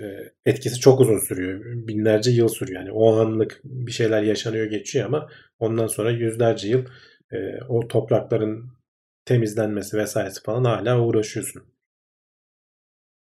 Ee, yani Fransa'nın en son 96'ydı. Diğer ülkeler belki hala devam edebiliyordur. Mesela Kuzey Kore e, pek sallamıyor. Geçen geçtiğimiz birkaç yıl içerisinde ben haberlerde hatırlıyorum.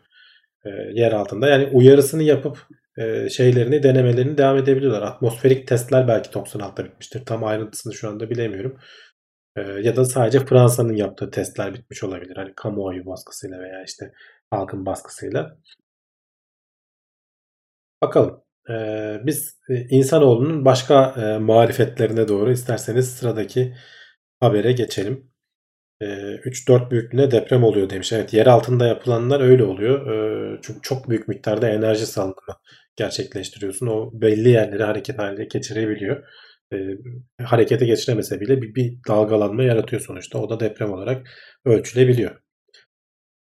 Ee, biz de, dediğim gibi insanlığın diğer e, marifetlerine geçelim. E, dünya üzerinde biliyorsunuz hani her yeri kontrol ediyoruz artık. Bayağı insanoğlu e, hatta buna şey deniyor antroposen deniyor işte insanlığın etkili olduğu çağ dünyanın e, geçmişi böyle çağlara ayrılırken artık insanlığın etkili olduğu çağ çünkü artık çevremizi bayağı bayağı kontrol eder hale geldik devasa barajlar yapıyoruz işte nükleer etkisiyle vesaireyle falan e, çok büyük enerjilere hükmedebiliyoruz e, dünya üzerindeki tatlı suların e, dalgalanması, fluctuation dediğimiz bu tatlı su miktarının dalgalanması veya işte yüksekliğinin dalgalanması bunlar da gene NASA'nın uydularıyla falan çok sıkı takip ediliyor. Çok büyük oranda yani yarıyı geçmişiz. %57 oranda insanların oluşturduğu yapay sistemler işte barajlar olsun işte bentler olsun e, kontrol edilebilir hale gelmiş. 227.386 e, işte su birikintisi e, vesaire rezervuar falan e, takip ediliyormuş. Şurada şöyle küçük bir video var. Onu ekrana getireyim. Şu hızlı geçiyor Türkiye'nin bulunduğu yer. E, bu e, suyun e, su seviyesindeki oynaklık e, yukarı çıktıkça su seviyesindeki oynaklık artıyor görüyorsun. Yani e, stabil bir suya sahip değilsin anlamına geliyor. Şu Türkiye'nin orta bölgeleri görüyorsunuz baya baya e, koyu renkte. E, geri kalan mesela Avrupa'nın falan o su seviyesinde çok fazla değişiklik yok. Rusya taraflarında vesairede falan ama e, Türkiye ve Akdeniz ülkelerinde diyelim e, bu çevrede olan ülkelerde İtalya hariç su seviyesi bayağı değişkenlik gösteriyor. Şu tersten dönerse dünyanın şeyi e, oraya da bir göstermeye çalışayım. Yok hızlı bir geçti orayı. Az önce söylediğim insanlık %57 yani doğal sebeplerle işte buharlaşma oluyor ne bileyim o buharlar yağmur olarak dünyaya iniyor vesaire falan. Doğal sebeplerle olandan e, biz yarı yarıya insanlık olarak bu tatlı su kaynakları tabii ki bunlar tuzlu su değil. E, denizi, okyanusları falan kontrol edemiyoruz. Henüz o noktada değiliz. Bu arada dünya üzerindeki suların şöyle şurada başka bir grafik daha var. Türkiye'nin gelmesini bekliyorum. Biraz hızlı geçiyor. Gene ucundan görünecek ama görebilirsek. Burada da e, rezervuarların neden olduğu e, depolama kapasitesi. E, Türkiye burada en tepelerde değil ama gene hani turuncuya doğru kaymış. Ortalamanın üzerinde görünüyor. Şurası Türkiye. E, bu grafikler e, videodan hızlı geçtiği için çok fazla görünmüyor. O yüzden tam o ana denk getirmeye çalışıyorum. E, biz biliyorsunuz hani bu rezervuarları sonuçta elektrik vesaire üretmek için kullanıyoruz. E, ölçümler de nasıl yapıyor onu da göstereyim şöyle. NASA'nın e, şeyleri var, uyduları var. Lazerlerle dünyadaki bu su seviyesinin yüksekliğini sürekli ölçüyorlar ve bunların yıl boyunca ne kadar dalgalandığını gözlemleyebiliyorlar. Dolayısıyla hani burada e, bu gözlemlemeden e, Bu arada çok küçük su miktarları birikintilerine kadar şu şeyi görüyorsunuz. 4 dönümlük e, su e, birikintisine kadar hassasiyette ölçebiliyoruz diyorlar. E, bu şeyi söyleyecektim. Dünya üzerindeki suların e, %3'ü e, tatlı su. E, bunun da %2,5'u e, buzullarda ve yerin altında. Yani bizim insanoğlunun kullanabildiği tatlı su e, binde 5. Baya baya az. Yani biz onun işte o kısmın yüzde yarısından fazlasını kontrol ediyoruz. Hani su dünya dünya bir su gezegeni, mavi gezegen falan diyoruz ama aslında hani bizim kullanabileceğimiz tatlı su miktarı çok çok az. Ee, insanoğlu artık bunu bunun tatlı suyun dalgalanmasında e, yarıyı geçen bir etken olmuş. Bu da muhtemelen gitgide artacak. E, su savaşları deniyor. E, petrolden daha büyük tehlikede olacağı söyleniyor önümüzdeki yıllarda. Özellikle bizim bölgemiz. E, Türkiye bu konuda nispeten şanslı ama e, kaynaklarımız da sınırsız değil. O yüzden hani suya dikkat etmenizi tavsiye ediyorum. E, gelecek nesiller açısından, gelecekte sıkıntı yaşamamız açısından.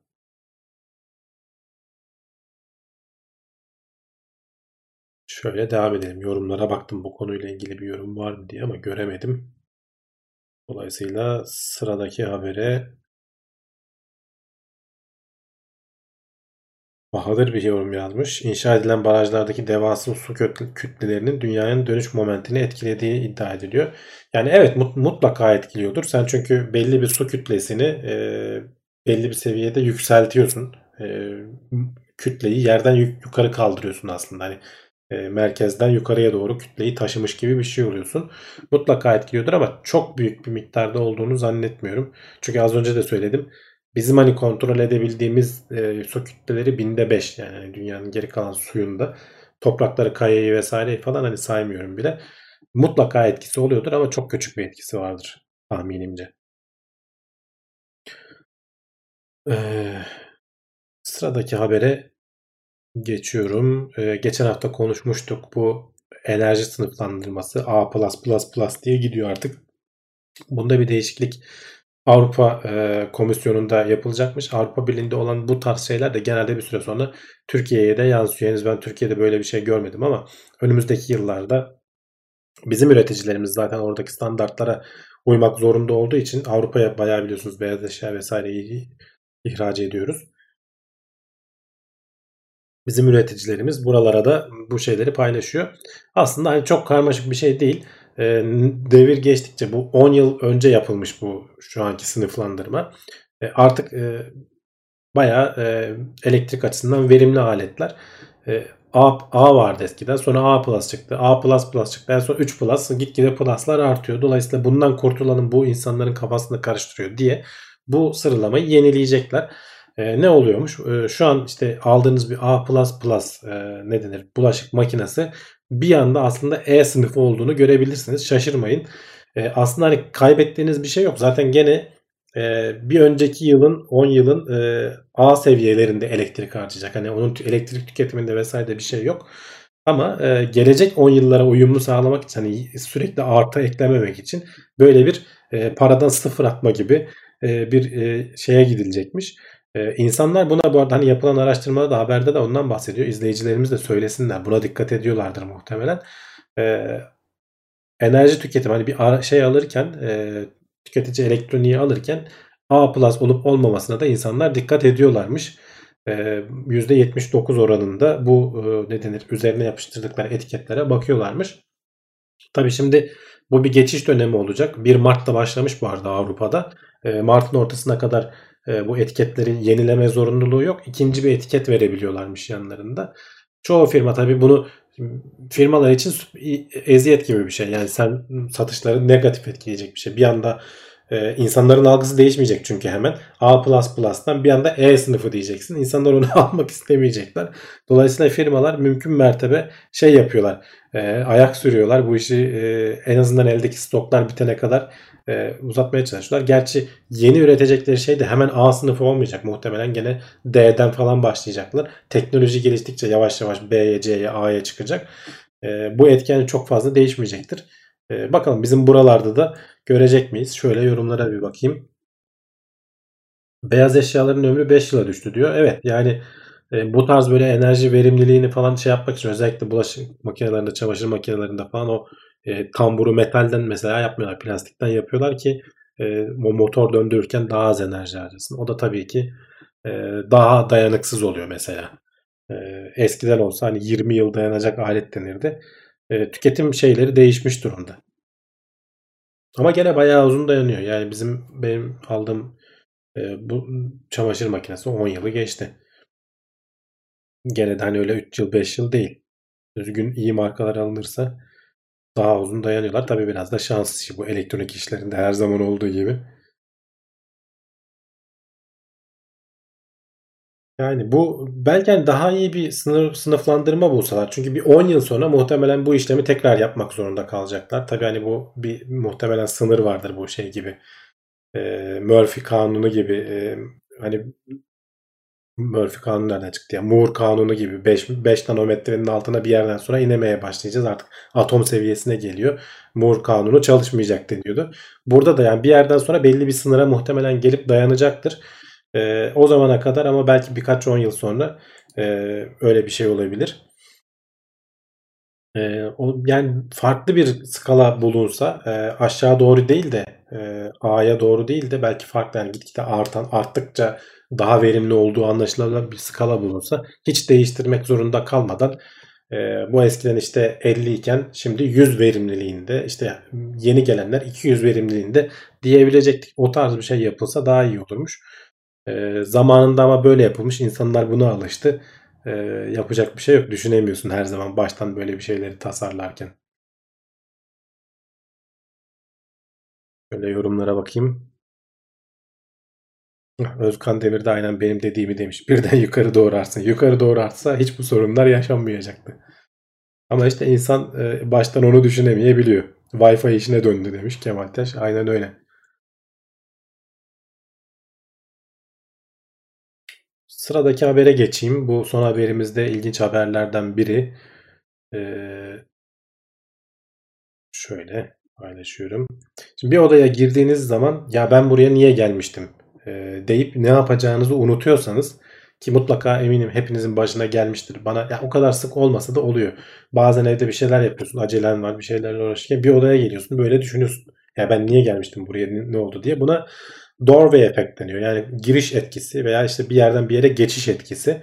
E, beynimizin çalışma prensibiyle alakalı bir şey. E, aslında hani yazılımcılar bilir tam anlamıyla şey yaşanıyor beyinde. E, garbage collection denilen bir şey var. Kullanmadığın e, şeyler beyinde yer tutmasın, bellekte yer kaplamasın diye temizleniyor. Yeni bir şey değiştiği anda sen odanın bir evin odasında bir yerden bir yere gittiğin zaman veya bir ortamdan başka bir ortama mesela alışveriş merkezindesin onun içerisinde gezerken çok yaşamıyorsun bu etkiyi ama e, şeye çıktığın anda otoparka çıktığın anda bir anda kontekst yani bir anda içinde bulunduğun şey tamamen değiştiği için beyin e, eskisiyle ilgili yani aklında tutmaya çalıştığın anıları e, bertaraf ediyor atıyor yani artık orada yer kaplamasın diye. Bu e, odaya geldim ya ben ne yapacak özellikle de şeyde oluyormuş. Beyin meşgulken e, burada e, bunun deneyini yapmışlar. E, katılımcılara işte hem sanal ortamda hem de gerçek ortamda odadan odaya gezdirip odaların şeklini şemalini değiştirmişler. Bir yandan da işte geriye sayma falan gibi böyle e, beyni zorlayacak e, görevler vermişler. Bu beyni zorlayacak görevleri olanlar bu etkiye çok daha fazla maruz kalıyormuş. Yani sizin kafanızda o an bir şey var, bir şey düşünüyorsunuz. İşte mesela az önce söylediğim örnekte acelen var. Nasıl yetişeceğim, ne yaparım falan diye düşünürken e, bir anda odadan odaya yer değiştirip e, bir şey yapmak için geldiğin odada bir anda böyle kilitlenip kalıyorsun. Ya ben ne yapıyordum buraya, niye geldim diye. İşte o esnada beyin e, kendine bellekte yer açmak için geçmiş şeyleri çalıştırıp e, ne denir çöp toplama rutinini çalıştırıp gereksiz verileri beyinden atıyor. sen oturup baya baya düşünmek zorunda kalıyorsun. Ya ben buraya niye gelmiştim, ne yapacaktım diye. Böyle bir etki gerçekmiş e, bilim insanları da bunun neden olduğunu araştırıyorlar. Şu anki hipotezleri bu yönde. Bakalım ileride başka e, şeyler var mı? Açıklama çıkar mı? Şöyle yorumlara bakayım. Evet hani beyinde temassızlık demiş Tolga Polat. E işte onun gibi bir şey biraz. Yapı değiştiği zaman orayla ilgili şeyler tamamen e, kayboluyor. Bir nevi temassızlık diyebiliriz nöronlar arası. Şimdi ben buraya niye çıktım, nasıl çıktım? Evet öyle bir replik vardı ben de hatırlıyorum. Ön bellekten veriyi siliyor demiş. Tam gaz geçen 2 saatlik blok dersten sonra adımı bile unutuyordum. O beyin yorulmayla alakalı. Tamamen. Collection. Bayağı yazılımcı var aramızda herhalde. Herkes biliyor. Garbage Collection lafını. Bu arada az önce uzay haberlerinden konuşurken e, haber olarak almadım ama Perseverance'dan da bir şey var. Onu da ekranda paylaşayım. E, Mars'ın yüzeyine şöyle bir plaka bıraktı Perseverance. E, ama hani yanlışlıkla değil. bilinçli yapılmış bir hareket. Bu e, alt taraftaki örnek toplama e, haznesinin kapağı olduğunu söylüyorlar. E, bu iniş esnasında işte korumak için orayı kapatıyor. İndi artık o işler bittikten sonra gereksiz kapak üzerinde ağırlıkta taşımasın diye Mars'ın yüzeyine bırakmış. Yoluna devam etmiş. Kenarda da tekerlek izleri görünüyor. E, bu hafta şeyleri de çektiler. E, o hareket eden robot kol kamerasıyla e, A6'nın görüntüsünü de çekti. Ingenuity o helikopter kendisi haznesinde hala kapalı bir şekilde duruyor. E, Perseverance ile ilgili de ilk bu hafta gene haberlerde vardı. Ee, çok uzun üzerine konuşmayız diye almadım. İlk bilimsel denemesini de gözlemini de yaptı. Artık baya baya çalışmaya başladı. Üzerindeki parçalar vesaireler falan test edildi. Hareket kabiliyeti falan test edildi. Robot kol aktif olarak çalışıyor. Herhangi bir sıkıntısı yok. Bakalım. Önümüzdeki günlerde şey olursa bu helikopteri falan yüzeye indirip hareket ederse veya daha ilginç haberler çıkarsa gene konuşuruz. Şöyle yorumlara bir bakayım. Safra atıyor demişler. Evet fazlalıklarını atıyor kullanmayacağı sağlık fazlalıklarını. Umut Turunç bir soru sormuş. Hamdi Bey Teknoseyir'den ayrıldı sanıyordum. Başka bir Hamdi daha var. O mu ayrıldı? Yok ayrılmadım arkadaşlar. Sadece başka bir yerde çalışmaya başladım. O zamandan beri de bütün yayınlar devam ediyor. Hiç ara vermedik yani aslında. Ee, sadece aktif geliştirmelerim vesaire falan başka yerde çalıştığım için onlar şey oldu. Sekteye uğradı. Ama yayınlarımız devam ediyor. Bu arada haberlerimizi de tamamladık. İsterseniz kulis bölümüne geçelim. Bu soruları orada konuşmaya devam edelim. Ee, sponsor videosunu veriyorum. Ayrılmayın hemen buradayız. İkili ekranda şey hala bekliyor. Ee, Volkan hala donmuş bir şekilde kalmış. İstikbal göklerdedir gibi şöyle havaya bakarak.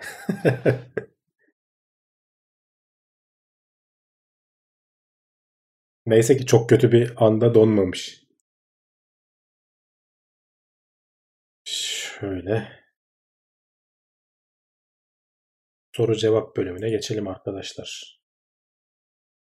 Şöyle yarım saat falan bir şey konuşalım.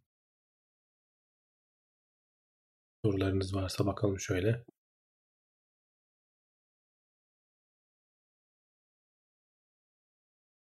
İlginç haberler hep benim başıma gelirdi. Bu, bu olay olmadı demiş.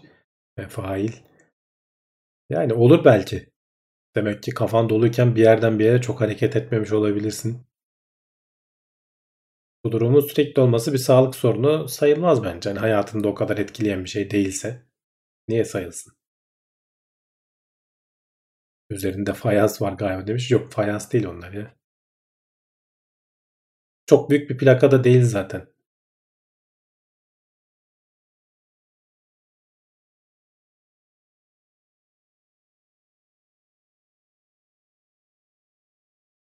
İsrail aşılama oranında epey yüksek. Hastane ve ölüm oranlarında düşüş var mı? Var bildiğim kadarıyla. İstatistik hatırlamıyorum ama bulabilirsem haftaya olmadı paylaşayım. İsrail'in oranları ne kadar düştü. Ee, ama yani hani ölüm oranlarının çok ciddi oranda düştüğünü biliyoruz. Yani aşılar çalışıyor arkadaşlar. Hani koronaya karşı elimizdeki yegane silah da o. Ee, artık milyonlar milyonlar seviyesinde insanlar aşılandı. Tek tük e, tabii ki her ilaçta olduğu gibi şey yaşananlar var. Sorun yaşayanlar var. Ama hani artık e, bence korkmanın bir alemi yok. Uzun vadede de bir sorun çıkar mı falan diye pek düşünmeyin. Hani internette benim okuduğum e, şeylerde uzmanlar diyorlar ki hani aşı falan gibi şeyler vücutta birkaç gün içerisinde zaten yıkılıyor. O virüslerin hani sana enjekte edilen şeyler çok çok uzun süre senin vücudunda kalıp da uzun vadede bir şey yapma etkisine sahip olma ihtimali çok az diyorlar. Yani bir şey olursa ilk böyle 24-48 saat içerisinde çıkar. Ondan sonra çıkmadıysa zaten e, uzun vadede bir şey olma ihtimali yok diyorlar. Az diyorlar. Hani yok demeyelim. Çok az diyorlar. Can ayrıldı mı demiş. Can e, yani ayrıldı evet hani eskisi gibi stüdyodan yayın falan da yapamadığımız için e, otoseyir işlerine falan da pek bakmadı.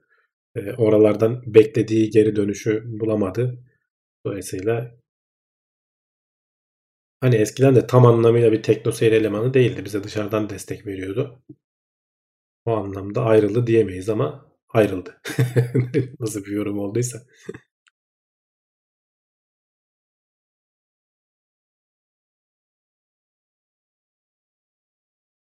Daha kapatmadık arkadaşlar. Ve Brave demiş ki yayını beğen deseydiniz. Arkadaşlar beğenmeyen varsa bir beğene tuşuna basarsanız seviniriz.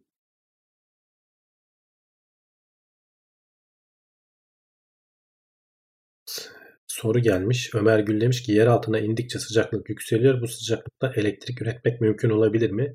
Bir sistem kurarak. Zaten var. E, hidro e, termal e, enerji üreten sistemler var. Yer altından çıkan sıcak su. Yani o, o ısıyı yukarı taşıman lazım bir şekilde. E, oraya işte ya delik açacaksın çok derin. Su basıp onun ısınıp geri çıkmasını bekleyeceksin. Ya da bunun doğalını bulacaksın. Türkiye'de de bayağı aktif olarak kullanılan yerler var. Çıkan sıcak suyu hani diğer aslında nükleer enerji falan da aynı şekilde çalışıyor. Suyu ısıtıp buharlaştırıp türbin döndürüyorsun. Burada zaten magmadan ısınmış su var e, ve yüzeye çıkıyor. Hele öyle bir yer bulursan. Onu alıp kullanırsan e, bu sistem doğrudan yapılıyor şu anda. E, en az hani zarar veren, çevreye zarar veren sistemlerden biri. Mi Band 4 mü 5 mi? Benimki 4. Valla 4 dedim ya hatırlayamadım şimdi o kadar üzerinden şey geçtik. Eğer 5 ise 5 değil o yüzden bilmiyorum. Ya ben bir de bildirimlerini falan da o kadar kullanmıyorum. Bunu adım saymak için almıştım. Ee, artık eskisi kadar da yürüyemiyoruz işte bu sokağa çıkma yasağı maskeyle falan derken. Ama saat gibi kolumda taşıyorum.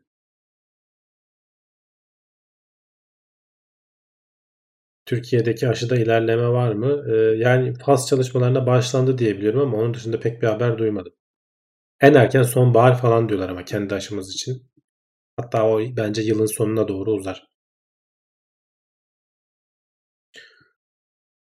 Hmm, Murat Murat demiş ki bir yıl boyunca grip olmadım hiç. Evet çünkü yani insanların arasına girmedik. Maske taktık. Aslında bunları zaten normalde de yapsak gribi de baya baya azaltacağız.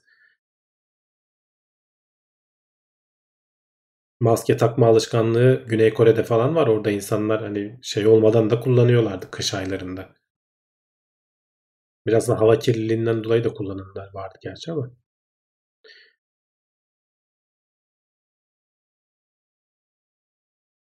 ...65 yaş üstü değil de önce öğretmen ve öğretim görevlisi aşılasaydık daha iyi olur muydu diye. Ya bunların hepsi ayrıntılı tartışılmıştır o bilim kurulunda.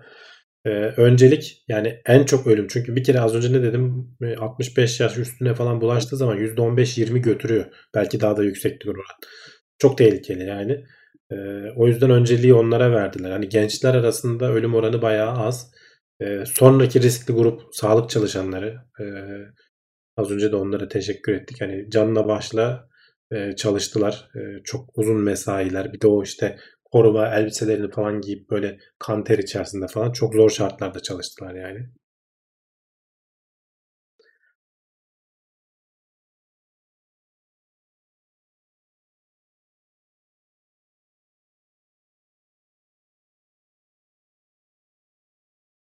Nükleer silahlarla ilgili hep Hiroşima örneği veriliyor. Fakat Hiroşima'da kullanılan bomba uranyum çekirdekli, modern bombalar plüton çekirdekli olduğu için daha az kirlilik oluşturuyor. Yani sonuçta ne olursa olsun bir kere yıkıcı etkileri çok daha yüksek. Ee, daha az kirlilik oluştursa bile ama sonuçta hani ne olursa olsun e, bir kirlilik oluşturacak. Zaten o kadar devasa bir şeyin kullanılması tehlike. Çünkü hani insanlar e, gerçi bir yandan da hani şey de var. E, bu soğuk savaşta mesela eğer diyorlar nükleer bomba olmasaydı Amerika ile Rusya birbirlerine girer. Konvansiyonel savaşta çok çok daha fazla insan ölürdü diyorlar. E, bu yönde de ciddi teoriler var. Tabii ki yani tarihi öyle yaşanmadığı için bilemeyeceğiz ama akla da gayet yat, yatkın. Ee, hani nükleer silahlarla ölen insanların sayısıyla konvansiyonel silahlarla normal işte bombalarla falan ölen insan sayılarına baktığın zaman aralarında zaten uçurum var. Nükleer silahlar biraz herkes yani elini eteğini toplasın aman bak sen bana saldırma ben de sana saldırmayayım insanlığı yok etmeyelim deyip duruyor. Ama bu yayıldıkça işte böyle şimdi Rusya ile Amerika hadi iki tane devlet nispeten oturmuş devlet yapıları var falan ama işte işin içine İran, Kuzey Kore vesaire falan gibi hani böyle başka başka bir sürü devlet girmeye başladığı zaman ve bu stabilitesi bozulma ihtimali olan devletler olduğu zaman bölünürse vesaire falan ne olacak mesela? Ee, Rusya Rusya bile hani oturmuş devlet dedik. Onlar bile bölününce bu nükleer şeylerden çok sıkı takip edilmesine rağmen bir sürüsü dağılmasın. Etrafa dağıldı. Silahlar, koca koca gemiler bilmem neler alındı, satıldı bilmem ne. Bu işler tehlikeli yani. O yüzden yayılmamasında fayda var ama tabii ki insanoğlu öyle bir şey değil. Hani onda varsa bende de olması lazım. E, hissi geliyor. Şimdi İsrail'de, İran'da varsa Türkiye'de olmasın mı? E, bir yandan da o var. E, ama işte bunun da çıkmaz sokak. Yani insanlık adına. Ama insanda böyle bir şey ne yazık ki. Kendimizi de kandırmayalım. Hayatında gerçekleri var. Çok konuştum biraz boğazım ağrıdı kusura bakmayın.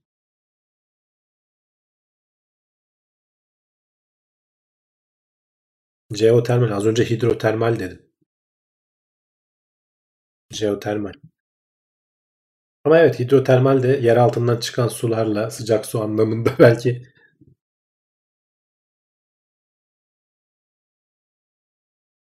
o su kullanıldıktan sonra yer altına geri basılıyor tabii ki yani çünkü sonuçta sürekli geri basıyorsun ki o kaynak tekrar ısınsın tekrar geri gelsin. Arada Mi 5 yeni çıkmıştı ama o zaman benimki 4.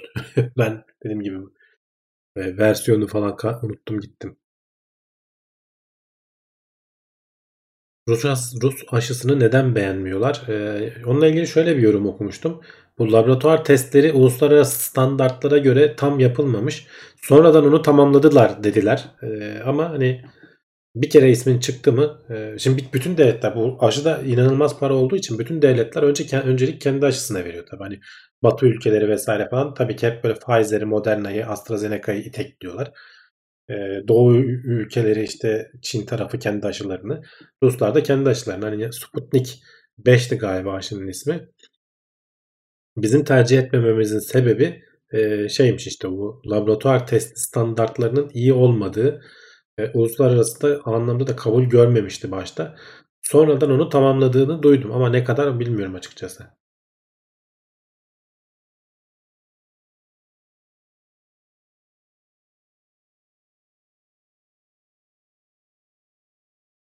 Japonya'da destekleyici bataryalı güç elbiseleri taşıma işçileri tarafından kullanılmaya başlanmış. Bayağı uzun zamandır kullanılıyor ya. Bu exoskeleton deniyor. Dış iskelet. Giyiyorsun. Bayağı böyle senin gücüne güç katıyor. Sen kontrol ediyorsun. Ağır şeyleri falan kaldırıp koyabiliyorsun. Robotize insan robot birleşimi gibi bir şey oluyor. Ahmet Ataseven demiş ki bir gün acaba ruhumuzu eskiyen bedenimizden diğer bir sibernete ya da dijital aleme aktarmamız olabilir mi? Ya olabilir neden olmasın yani dijitalleşme e, sesimizi dijitalleştirebiliyoruz. Ben bu konuştuğumu size işte internet ortamından aktarıyorum ve kaydedebiliyorum. Aynı şekilde duyuyorsun. Görüntümü dijitalleştirebiliyoruz. İnsanoğlu yarın bir gün öyle bir teknolojik noktaya gelir ki benim bilincimi de dijitalleştirebilirsek e, bu bedende olmak zorunda değil aynı bilinç. Ama işte orada hep şeyler karışıyor. Ben ben olur muyum? O başka bir şey mi olur? Bunlar hep e, Black Mirror'ın konuları. Burak Gülaştı nasılsın demiş. İyiyim. Teşekkür ederim.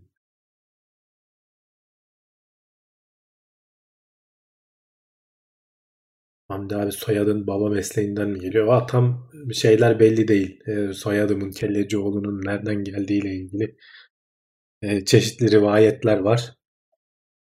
E, dedemin anlattığına göre, e, oradan da babamın anlattığına göre hani böyle eski bir e, bir savaşta hatta savaşı da söylemişti neydi bilmiyorum ama hani bir e, düşman komutanının kellesini alıp gelme durumları mı ne olmuş bir şey olmuş oradan öyle bir şey kalmış falan.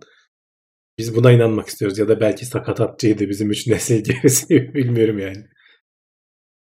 Tam tam net değil şeyler sebepler. Cellatmış demiş Tolga Polat. Cellat değil de işte savaşta böyle bir iyi, üstün başarı gösterilmiş de öyle bir şey ondan sonra hani bunlar kelleci oğlu diye lakap hani eskiden soyadı değil lakap kelleci oğulları diye biliniyormuşlar ama sonradan e, soyadı kanuna çıkınca onu almışlar. Ama tam olarak nedendir, niye öyledir bilemiyorum açıkçası. Yazılı tarihimiz yok işte sözlü olunca da böyle eski kaybolup gidiyor. Bu, birkaç bu nesilden sonra doğan insanlar çok şanslı olacak. Her şeyin kaydı var.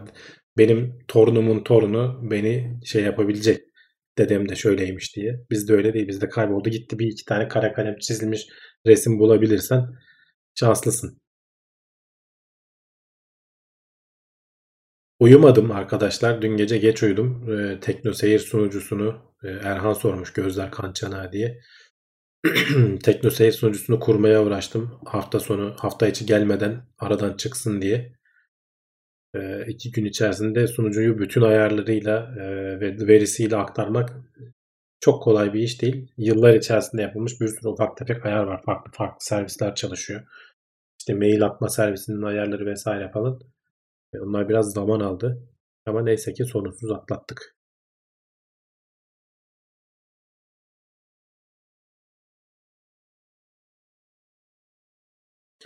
Nükleer bomba fetişi değilim ama bu bir gerçek. Neden Nagasaki'deki radyoaktif kirlitten söz edilmiyor? Çünkü oraları kazıyıp temizlediler baya baya üzerine yerin o bomba atılan kısımlarını ki hala bile e, ölçülse muhtemelen etkisi vardır. Bahadır böyle bir şey sormuş. İbrahim Şen Rusya AB ülkesi olsaydı o aşıya onay verilirdi. Yani Rusya'da ona o öyle bir ülke olsaydı muhtemelen o şartları yerine getirerek test şeylerini yapardı. Ee, ama dediğim gibi bu işin hani işin içinde sadece sağlık değil, işin politikası da var. Milyar dolarlar dönüyor çünkü az para değil.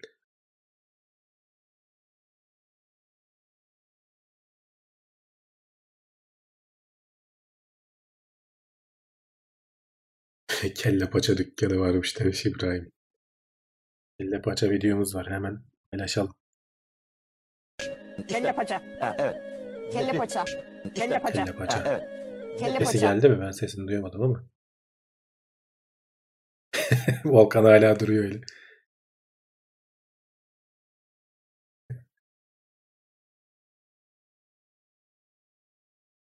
Evet şöyle birkaç soruya daha bakalım.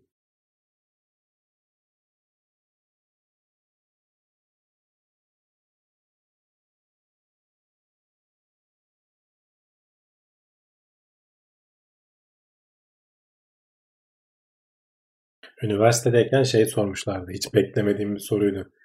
Ee, İngilizce dersinde işte mülakat, İngilizce e, iş başvurusunda bulunuyorsun sözde. E, sınav gibi bir şeydi. E, iş başvurusunda kendini İngilizce ifade etmen lazım. İşte karşında yabancı bir şirket var. E, öğretmen de tabii ki mülakat yapıyorsun. Kendini anlatıyorsun işte ben şöyle yaparım böyle ederim falan diye. Öğretmen pat diye bir anda şey sordu. Sen dedi soyadın Kellecioğlu dedi. İş yaşamında da bunlar dedi insanların kellesini böyle alacak mısın falan diye sordu böyle. Bir tane İngilizce soruyor bunu. O zaman e, hani yıllardır konuşuyorsun ama şimdiki gibi değil tabii. Yani böyle bir anda kalmıştım böyle hiç beklemediğim bir soruydu. Biz hep şey diye beklemişiz. Ee, işte şöyle iyiyim, böyle iş yaparım, şu illerden anlarım falan gibi konuşacaksın diye hazırlanıyorsun. Böyle pat diye bambaşka bir şey sorunca bayağı bir afallamıştım. Bir şeyler geveledim. Geçtik o dersi de öyle.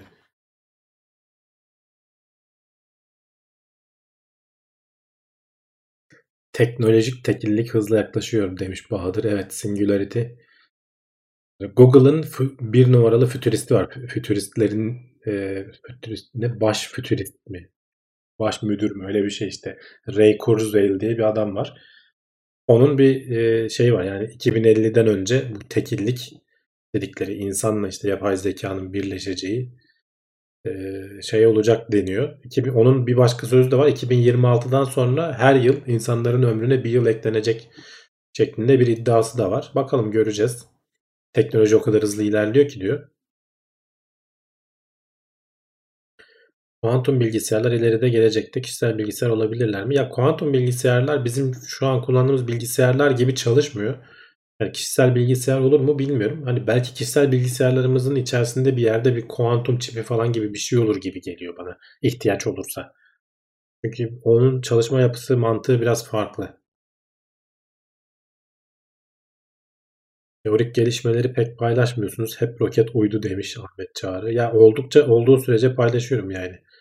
Ama teorikler de çok teorik kalıyor işte. İnsan anlatırken uydu, roket daha böyle elle tutulur uzay mühendislik çalışmaları daha keyif veriyor bana.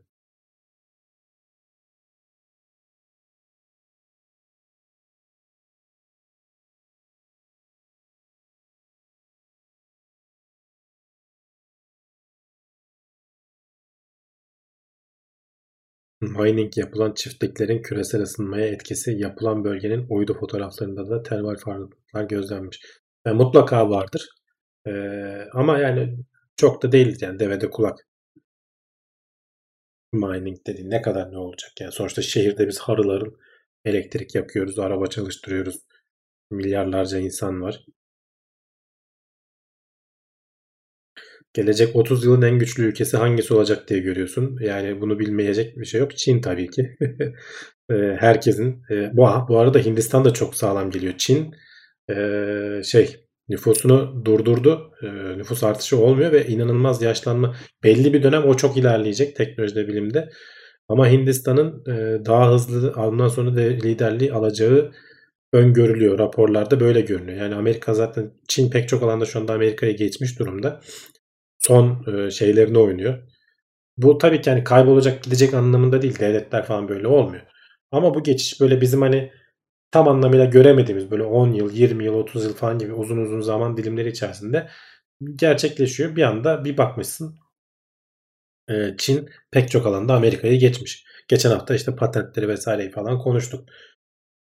Sayı tabii ki çok önemli değil. Ama hani nitelik nicelik anlamında da Çin hiç fena değil. Hindistan'da dediğim gibi bir o kadar arkasından geliyor. Teşekkürler Alper. Like'ımı verip kaçıyorum dinleyemedim demiş ama like vermiş. İşte izleyici istenen izleyici.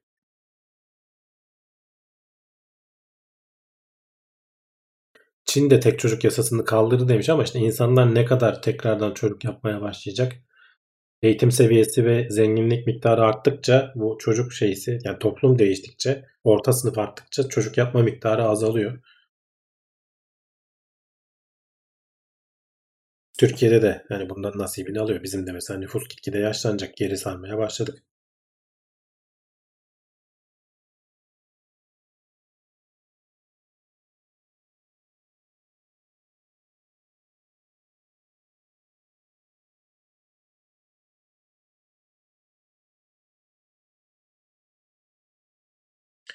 Volkan neden yok? Elektriği kesildi Alper.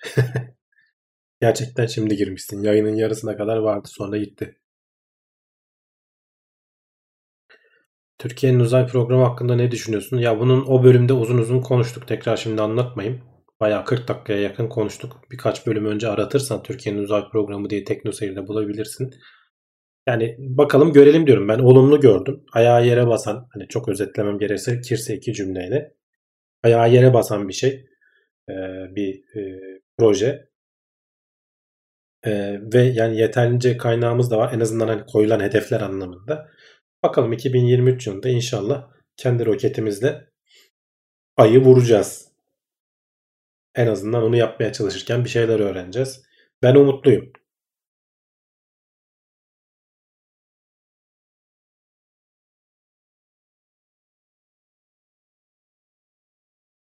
Evet arkadaşlar hadi son birkaç soru sonra toparlayalım. Boğazımda şey yaptı. Tek başıma olduğum için. Machine Learning'i öğrenmeye nereden başlamam lazım? Python demiş. Evet yani Python en e, bu alanda kullanılan en yaygın dil.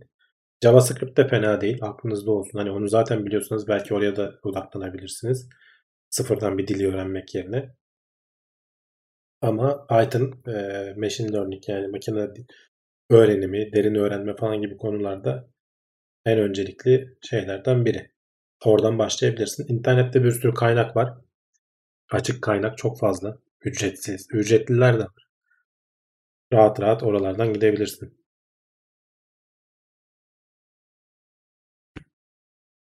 Evet yavaştan bitirelim. Bu boğazım gıcık yaptı. Gözlerim de biraz o yüzden e, şey yapıyor. e, sulanıyor. Haftaya gene buradayız nasıl olsa. Gene konuşuruz. E, coinleri falan soranlar olmuş ne olacak bu işler diye. E, onlar bir yere gideceği yok. Haftaya konuşuruz. E, yayına katılın. E, kulis bölümünde sorularınızı cevaplarız. Önümüzdeki hafta görüşmek üzere. Kendinize iyi bakın. Hoşçakalın.